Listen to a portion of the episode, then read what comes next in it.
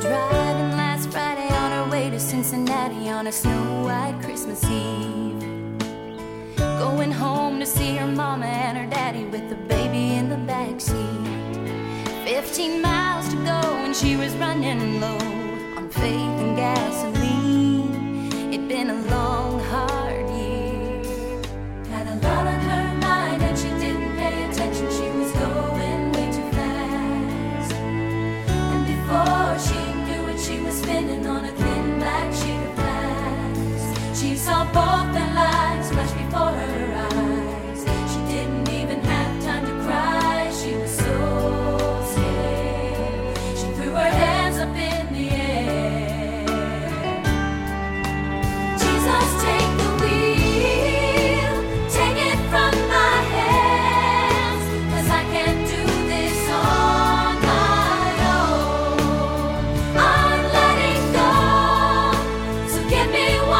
change.